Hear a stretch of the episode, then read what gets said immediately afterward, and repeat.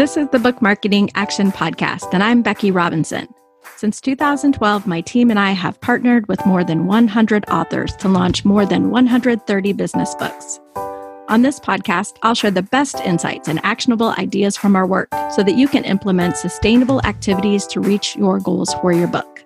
Whether you're a seasoned author looking to breathe new life into your book or someone who dreams of writing a book someday, this podcast will help you be more successful in getting results as an author. Hey, everybody, I hope you're having a great day. Today, I plan to take a deep dive on the building phase of book marketing. I mentioned on the first episode that I am in the building phase because I have not yet written the book that I've always dreamed of writing. And I also mentioned that I believe that my work in the building phase of my book marketing began the day in 2009 when I first created a Facebook account. That might sound a little confusing to you, but the truth is that every time we show up online, we have the chance to draw in new connections and contacts that could be valuable when the time comes to market a book. So, in the building phase, there are basically three priorities. You want to be able to build content, connections, and contacts that will help you when it comes time to market your book. But before we go there, I want to talk about a reason why many authors fail as it relates to the building phase of marketing a book. The reason is because authors, when they're thinking about their big idea of a book or when they're beginning to write the book, put all their energy around that priority of writing the book, which makes a lot of sense writing a book takes a ton of time and energy and you know i haven't done it yet so i can't even begin to speak to the amount of work and energy that authors pour into writing their books but one of the possible downfalls of focusing all your energy on writing the book is that you might be neglecting the opportunity to use the time when you're writing the book to begin to lay a foundation to successfully market your book. Let me say that again. One of the downfalls, if you spend all of your time and energy in writing the book, is that you might neglect the possibility of building the valuable connections that you'll need when it comes time to market the book. So, what you want to do in the building phase is to get some balance as it relates to investing your energy in writing the book while you continue to build a platform to market the book. And typically, what this requires is that you set a sustainable pace for building your author platform. What do I mean when I say you set a sustainable pace? Well, so you might have this great idea that you're going to do all of the things. You're going to post on Facebook regularly, Instagram regularly. You're going to tweet, even though you've never had a Twitter account. You're going to use LinkedIn. You're going to set up a website. You're going to do all the marketing things. And quite often, when you bite off more than you can chew, you end up giving up on all of it. And so I often will coach authors decide what you can do, even if it's only a little, and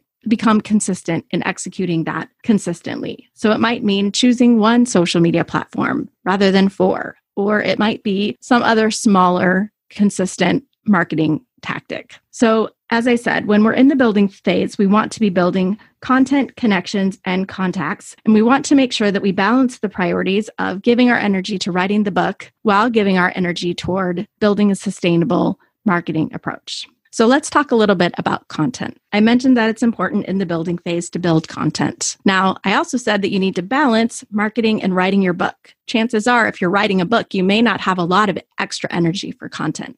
The reason why I say that you want to be building content as you lead up to the publication of your book is that because you need to become known for the valuable content that you're offering in the world. So, suppose you're writing a book about leadership. Along the way, you might have some ideas about leadership that you're incorporating in your book. And one of the things that you can do as you're building your author platform is to create content related to the topics in your book but not giving away the content that's in the book. Or you might use online sharing of ideas to test out some of the thoughts that you're putting into your book.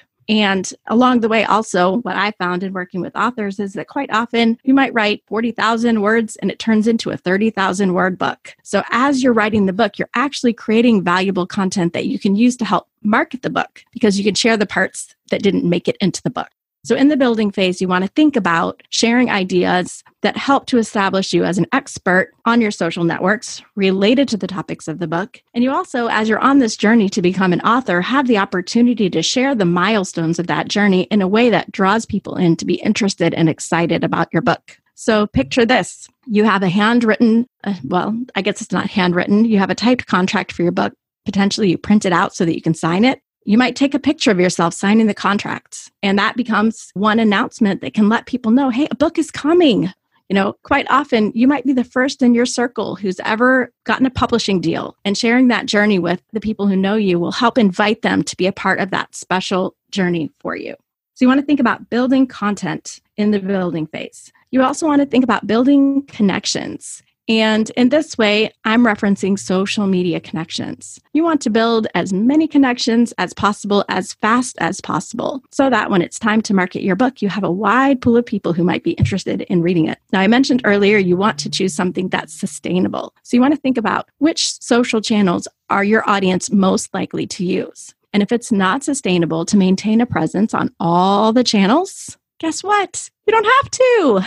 One of the things that I say that frees our authors most is, you know, with a business book, LinkedIn is typically the most relevant platform. So for authors who aren't really interested in Facebooking and Instagramming and tweeting, we encourage them to focus all their energy on building as many LinkedIn connections as possible. So the third thing that you want to do is to build contacts. Now, this is the place where we often get tripped up how I explain the difference between connections and contacts is contacts are people who have expressly given you permission to market them.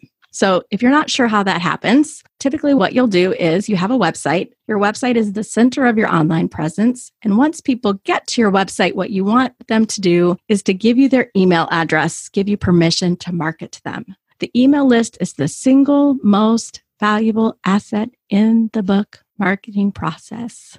At the current time, showing up in someone's email inbox is the most reliable way to let them know that you have a book and to ask them to buy the book.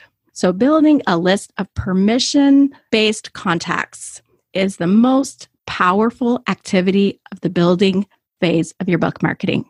I'm going to just let that sink in. The most valuable thing that you can do as you build up to market your book is to build a permission based list.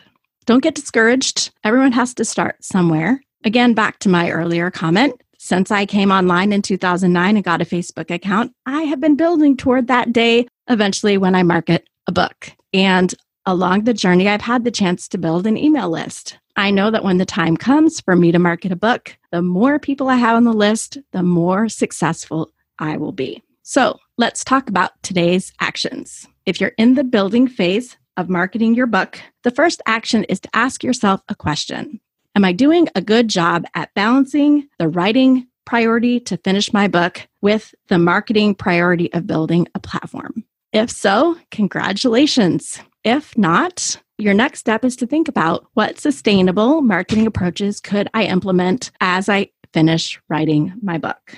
Here's your second action. Think about these three priorities of the building phase building content, building connections, and building contacts. What one or two activities could you do this week to help you build in those three areas? Thanks for listening. I'm so glad you invested some time with me. I hope you'll subscribe today and tell a friend about our show. Our website has many additional resources to help guide you, no matter where you are on your book marketing journey. Check out the show notes of this episode for links to valuable free resources to support you.